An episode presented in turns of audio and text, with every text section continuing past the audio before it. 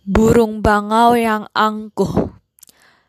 Seekor bangau berjalan dengan langkah yang anggun di sepanjang sebuah sungai kecil.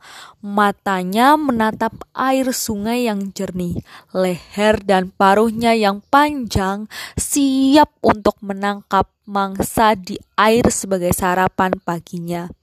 Saat itu, sungai dipenuhi dengan ikan-ikan yang berenang.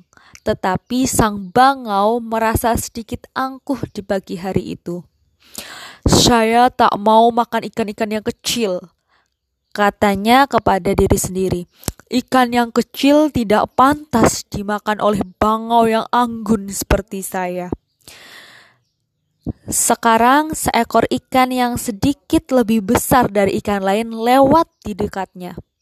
"Tidak," kata sang bangau.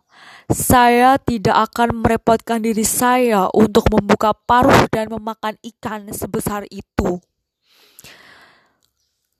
Saat matahari mulai meninggi, ikan-ikan yang berada pada air yang dangkal dekat pinggiran sungai akhirnya berenang pindah ke tengah sungai yang lebih dalam dan dingin.